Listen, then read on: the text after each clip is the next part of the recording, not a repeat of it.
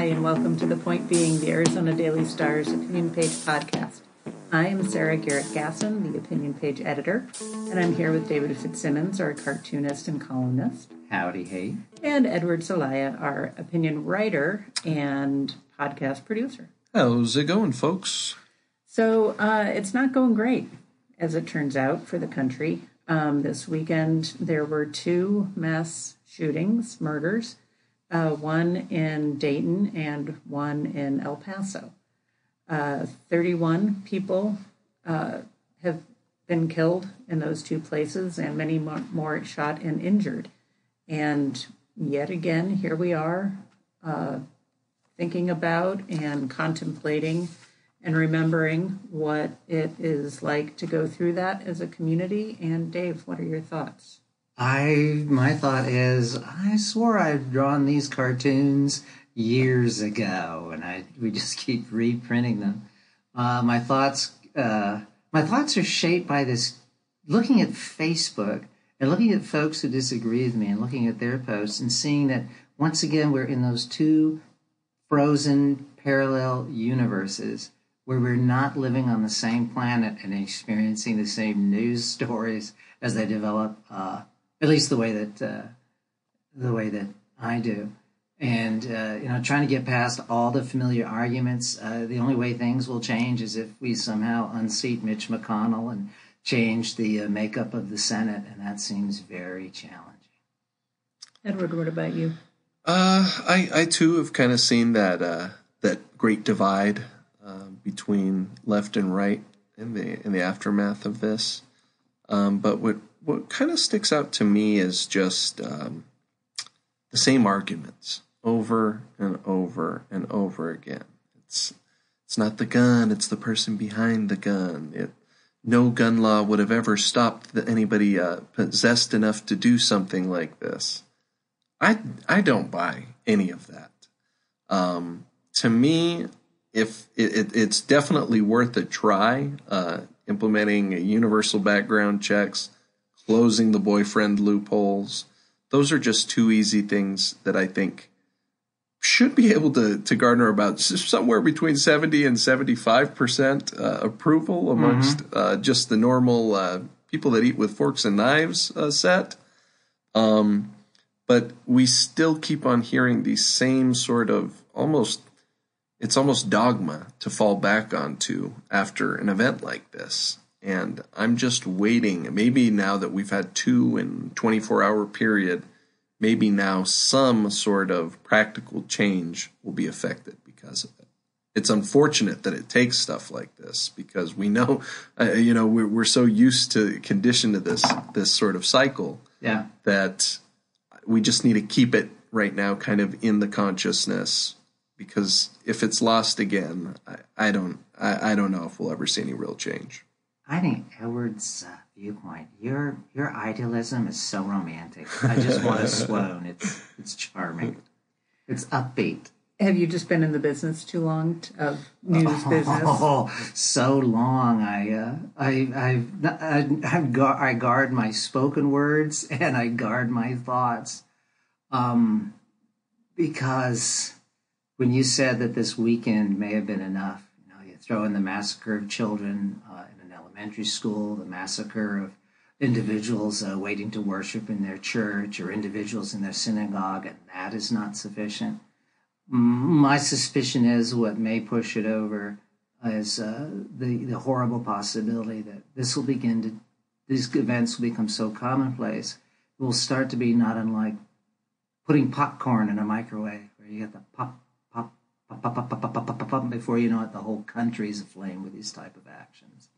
Um, and then maybe some kind of action will be taken. I, we're, we're slow to act unless the problem is uh, terribly acute, and until just about every last one of us is going to have to be related to someone who's perished in such a horrible mass shooting.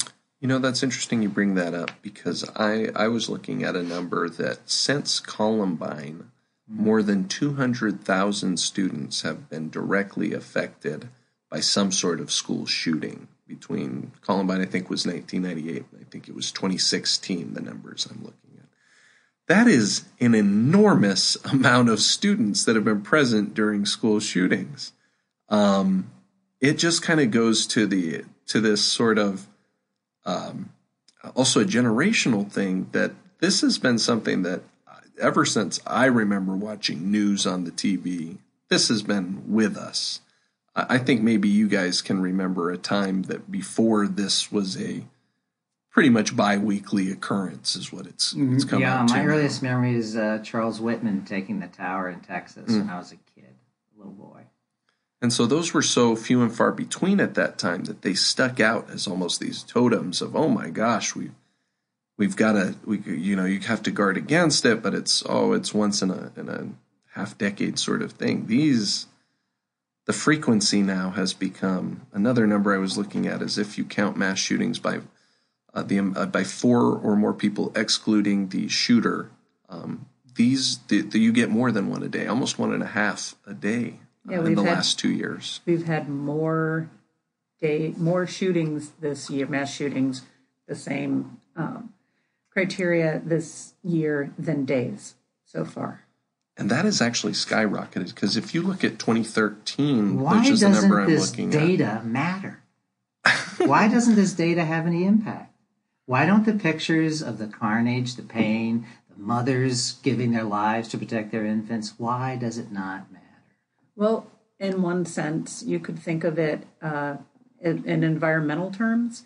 People can we can hear all day that uh, species are going extinct or they're endangered or that that things that we as humans do are creating peril. Um, but until you get the fuzzy little um, animal creature that, that needs help, you know, no one's rushing out to save insects or whatever. you know. Narwhals. Right. You need so you need that um, that emotional connection, and I think it's also the same with if it's just numbers and people tune out numbers. It's not real, and I don't know what. I mean, after Sandy Hook Elementary School, how do you how do you do? I mean, there's nothing that will shock people, I don't think. And I mean, and think about the Vietnam War. It was the images of the carnage and the Americans coming home in body bags and all of that that finally made some people change their minds and some things some things happen.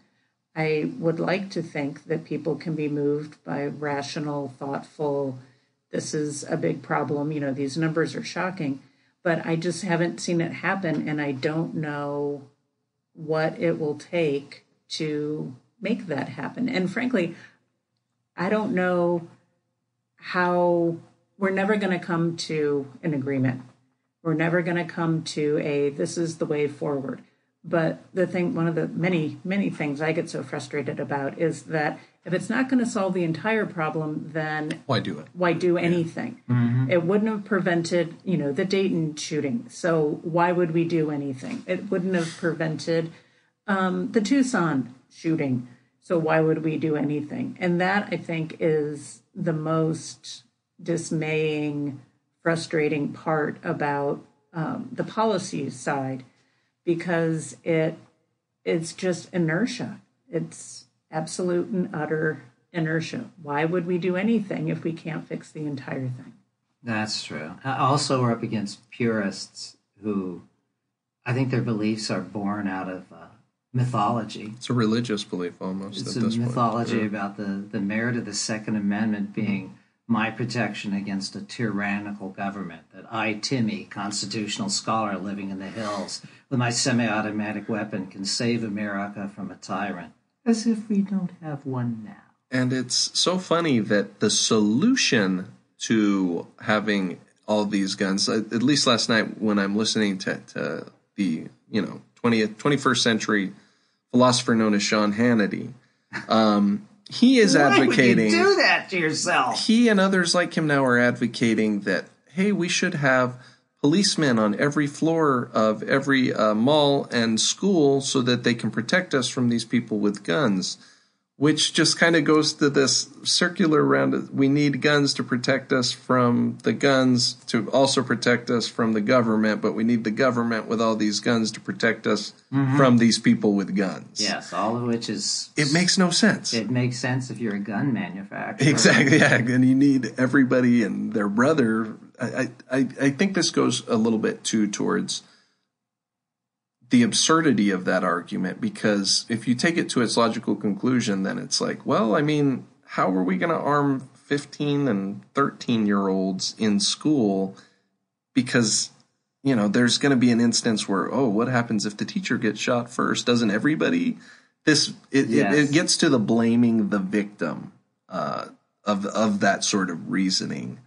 Um, and I've seen that a lot in the last two, three days here, where, oh, it this actually happened in a a, a gun-free zone. First of all, neither of these, neither of the the 2 uh, that happened were in gun-free zones, and then that. Oh well, uh, thankfully uh, the good guys with the guns were there. Well, actually, it was just lucky that they have that this seemed to happen in places where law enforcement were able, in both of these uh, cases, to encounter them within a minute and still they were able to kill massive amounts of people within that minute. It's not the prayer in school or lack of prayer in schools. It's not video games. It's access to the guns, folks. That's that's what it is. And I think the uh, white supremacy, uh, nativism, anti immigrant, anti brown, anti anything that's not white, I think that is. Do you, David, do you, do you think that we have turned a corner that that is now the what the the motivation for these shootings people trying to outdo each other? Or do you think that I, I guess my question is is this more the single actor that we've seen or is this more political white nationalism that sort of uh, impetus? Uh, the Dayton shooter aside, because I don't know if we have a conclusion about what his motive was, in spite of the fact that the majority of victims, I think, were African Americans. Um, I think what is significant here is how uh, the white nationalists are connected by the web uh, and they're part of an international uh, movement, in a sense, and they egg each other on. And uh, it's pretty clear to me that this shooter in El Paso, in a sense, was a copycat shooter, you know, inspired by uh, Christchurch, perhaps by uh, the festival in uh, Southern California, and other uh, similar events. So I, I see it as a, uh, a contagion. And it's it's just it's not going to get better. Uh, I'll be surprised if there are, are not more uh, violent uh, acts uh, in the future. Uh, if anything comes out of it that might be positive, God forgive me for thinking such a thing, it might solidify the uh, anti, uh, I hate to use the word Second Amendment, we'll say anti NRA sensibility of the American masses uh, because fear is a powerful motivator. The day will come when the majority of us will be afraid to go to a church, to send our kids to school, to go out to a mall. And then maybe then, maybe we will cry for change. But I think it'll it will require that, unfortunately, because the gun lobby is so financially powerful. So I, I definitely want to speak a little bit to this, uh, the idea of the the white nationalism. Um, what's really alarming to me, You're sort of off white. a little bit. You're kind of uh, beige. It's my mama. It's Sweet. it's from the mama side for sure. Ah, Yeah. Um, but the the part that's really alarming to me is that if you read through his manifesto, uh, he talks about basically what what's known in the right wing circles as the Great Replacement theory. That they are that people from South America and from other cultures are out here to invade America and to change the predominantly white culture to I guess something like our, our one of our state representatives said to look like South America. Yes. Um, and that is a talking point that in the 70s and 80s was the exclusive realm of white nationalists, uh, really very fringe characters. Yes. And it is the sort of rhetoric that now you can turn on every night between the hours of 7 and 9 on Fox and see it literally ha- every half hour pushed at you. And to me, that is the real alarming part of this. Um, the fact that uh, Tr- President Trump yesterday tweeted that, hey, maybe I should tie uh, immigration reform to any sort of gun solutions we come to. This is an insidious, very uh, a strange, uh, almost uh, uh, it is. It's obviously racist stream of ideology that has percolated. I, I've I remember seeing r- little pieces of it in high school, and now in the last fifteen years, it has become totally mainstream. It is the main talking point against immigration on the right. Is Ah, what right. is what I think. So the folks chanting and in uh, yeah, Charlottesville. Yeah, this is to me this is the context in which the shootings in El Paso and California kind of happen in, and to deny that there is a sort of uh, may, there's not an exact A B line from hey this sort of rhetoric to this sort of shooting, but to think that it doesn't uh, encourage or make somewhat more acceptable the hey well if national politicians are thinking it and I've been hearing this in my circles maybe we should do something about it. I'd also like to point out that Donald Trump, you know, talked about people who are mentally ill and um, acting as if that was the the primary problem with all of this. Um, focusing on mental health, mental illness, totally does not. It totally misses the point.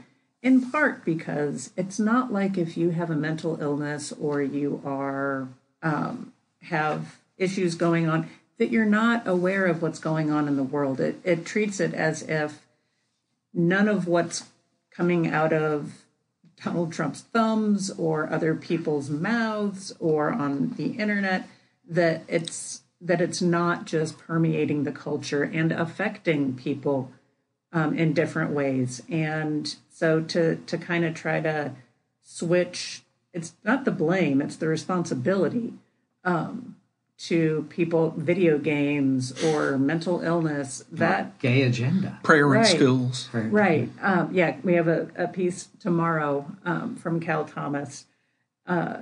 We need more prayer. We do, we Yeah, do. It's because we've you know gone away from God. So, uh, Dave, you have a, a cartoon that I see that you have pulled out. Well, uh, I thought about this question uh, when I heard Trump argue uh, that our pervasive gun violence is a mental health issue. And I found myself immediate, uh, unlike you guys, I found myself immediately agreeing that it is a mental health issue, particularly where Congress is concerned, because Congress is an NRA codependent paranoid gun fetishist with a sociopathic addiction to blood money. Yeah, it's a mental health issue. Agreed. And you throw in denial. I agree with that.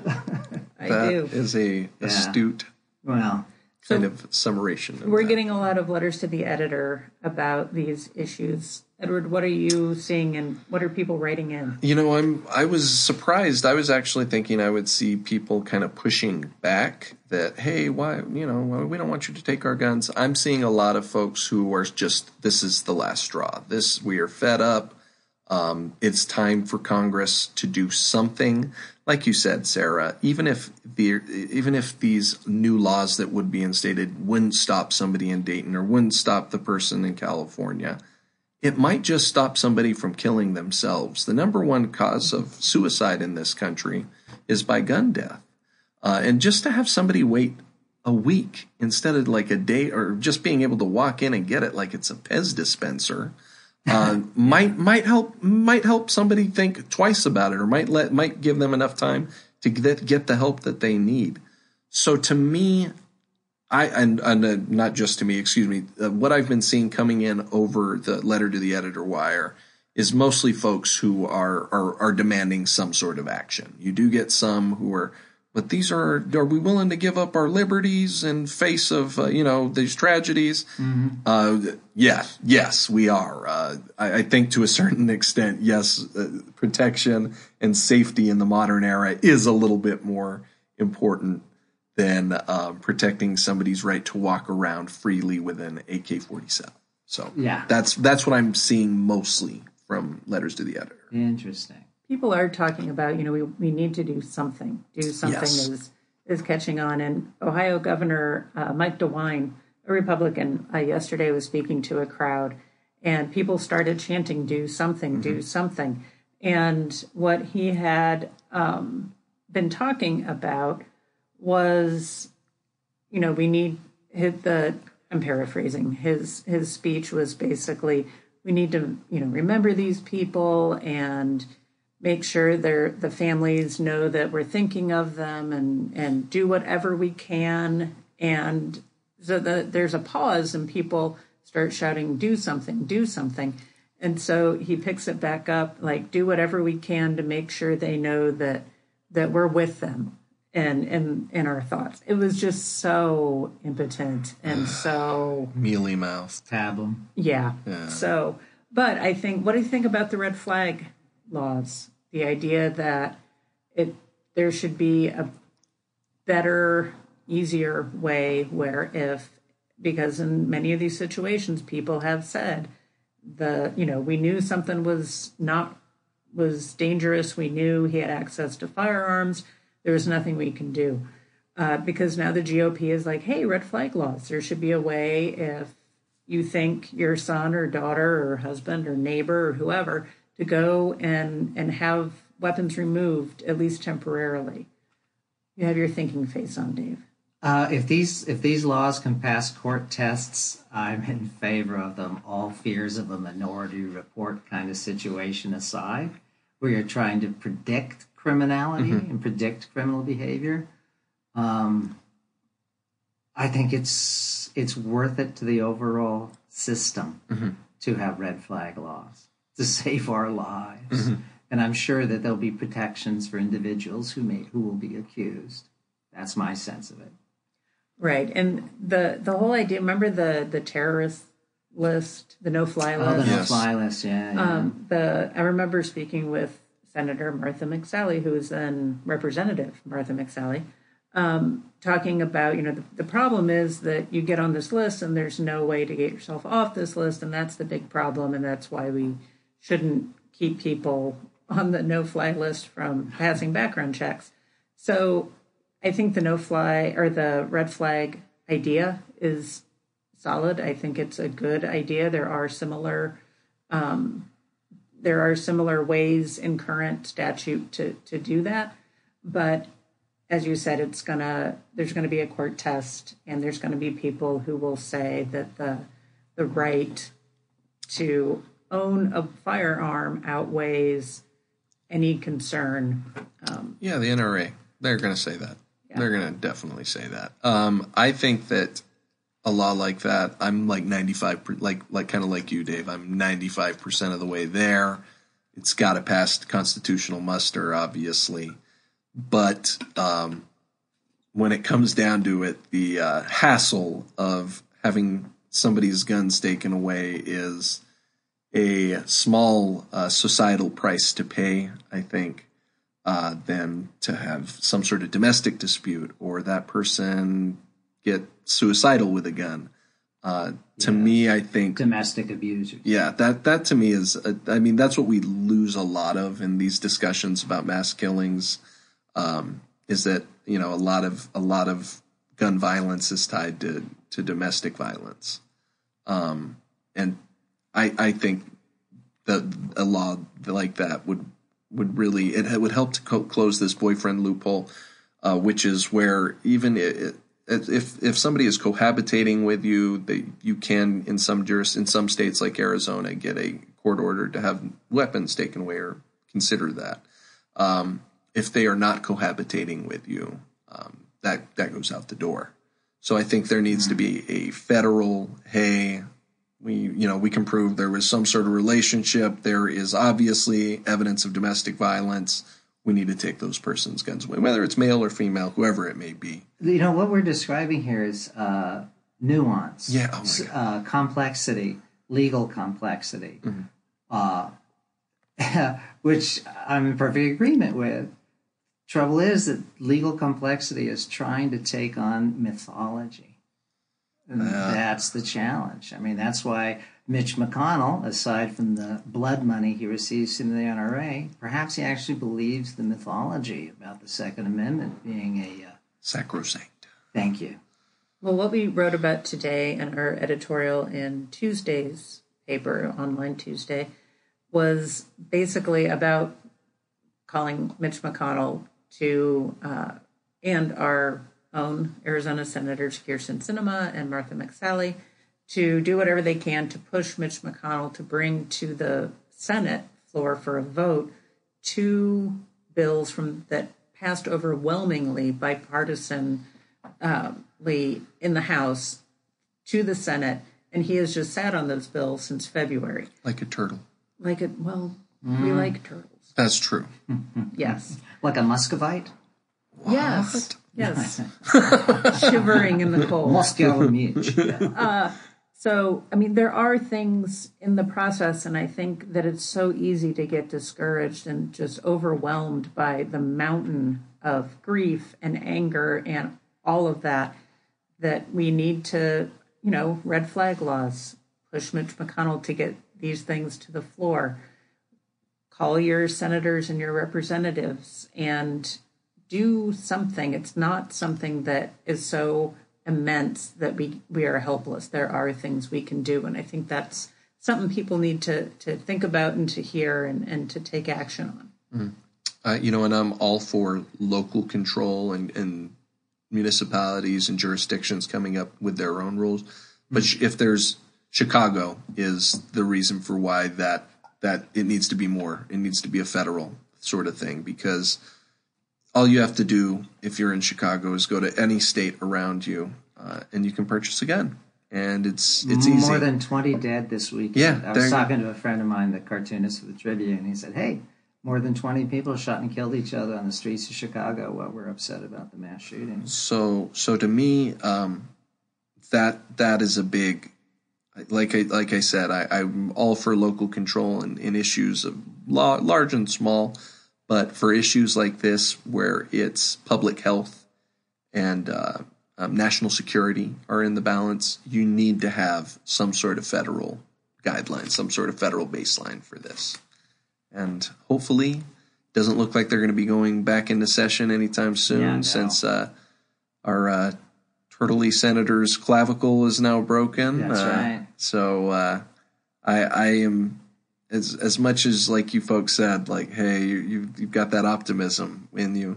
Um, I'm still optimistic that there will be some sort of movement after this. Now, I think I think there's a movement enough for it. Did he fall on his head?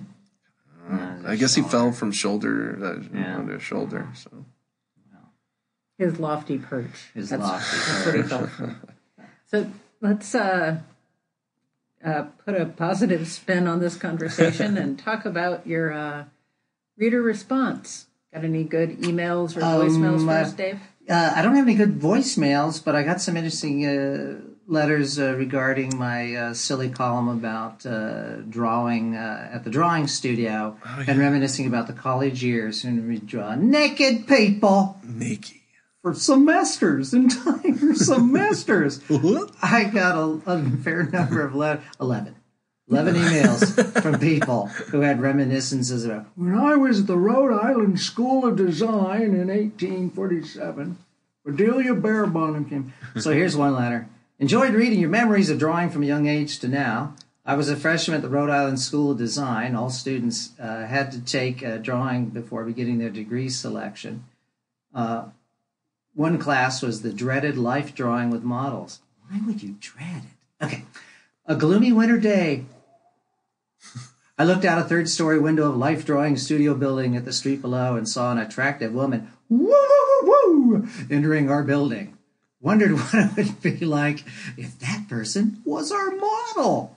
Well, she was when they went to our life drawing studio. well, she never came back.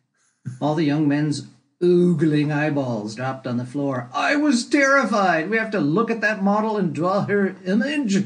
Sir, please overcome your fear. I always had trouble drawing human figures. After months of struggle, I just let the charcoal pencil do what it was designed to do. Let the force be with you, doodler. Uh, Mr. Fink, my life drawing instructor teacher, looked at my effort and said, You're finally on the way. And I saw when I looked up this writer's uh, background, that he had a very interesting background. It says here, I got hired at Hallmark Card sales promotion department in 1960, then transferred to Contemporary Design Studio because it included my love for lettering, wood type, and banjos. What? I got an A plus as a senior for my degree for my project presentation. It's a lovely incoherent letter signed Sir Banjo Gordy. And he sent me a wonderful example of his artwork, and I realized, oh my God, this is the guy who's been drawing those Hallmark cards. I've been drawing forever. Wow. At first, I thought it was Steve Martin with the banjo quip. Yeah, it's one of those silly, wonderful. Oh, he lives here in Tucson. That's I got- so cool. I got to break bread with him, and we'll talk about naked people. got overcoat. That's, That's odd. the best icebreaker there is. I think so. Naked people. Or, There you go. Yeah. Yeah. All right. Well, we have uh, covered a lot of ground with um, gun related issues.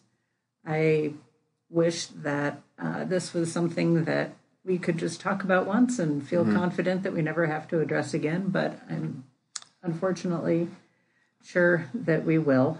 Um, Yeah, in two days with uh, U.S. Representative Ann Kirkpatrick, I believe we will. So, Oh. yeah. Yeah, yeah, we have uh, Ann Kirkpatrick, our Congresswoman, CD2, coming in um, later this week, and so we're going to include that and as an episode. Yep. And the point being, Look out for a special episode on that, dropping probably this Friday.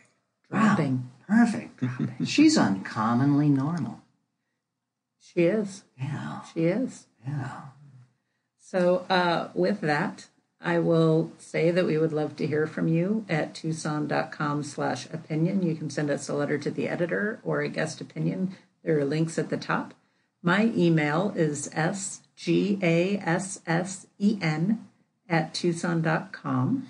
And you can contact me at ecelaya, that's E C E L A Y A at tucson.com, or on Twitter at Reporter Eddie.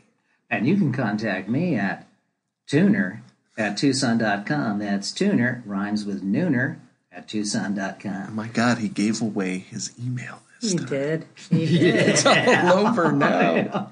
All right, so we will remind you that our opinions are ours and not necessarily those of Lee Enterprises, which owns the Star. So hope you enjoyed this episode, and we will talk to you real soon. Have a good one, folks. Adios.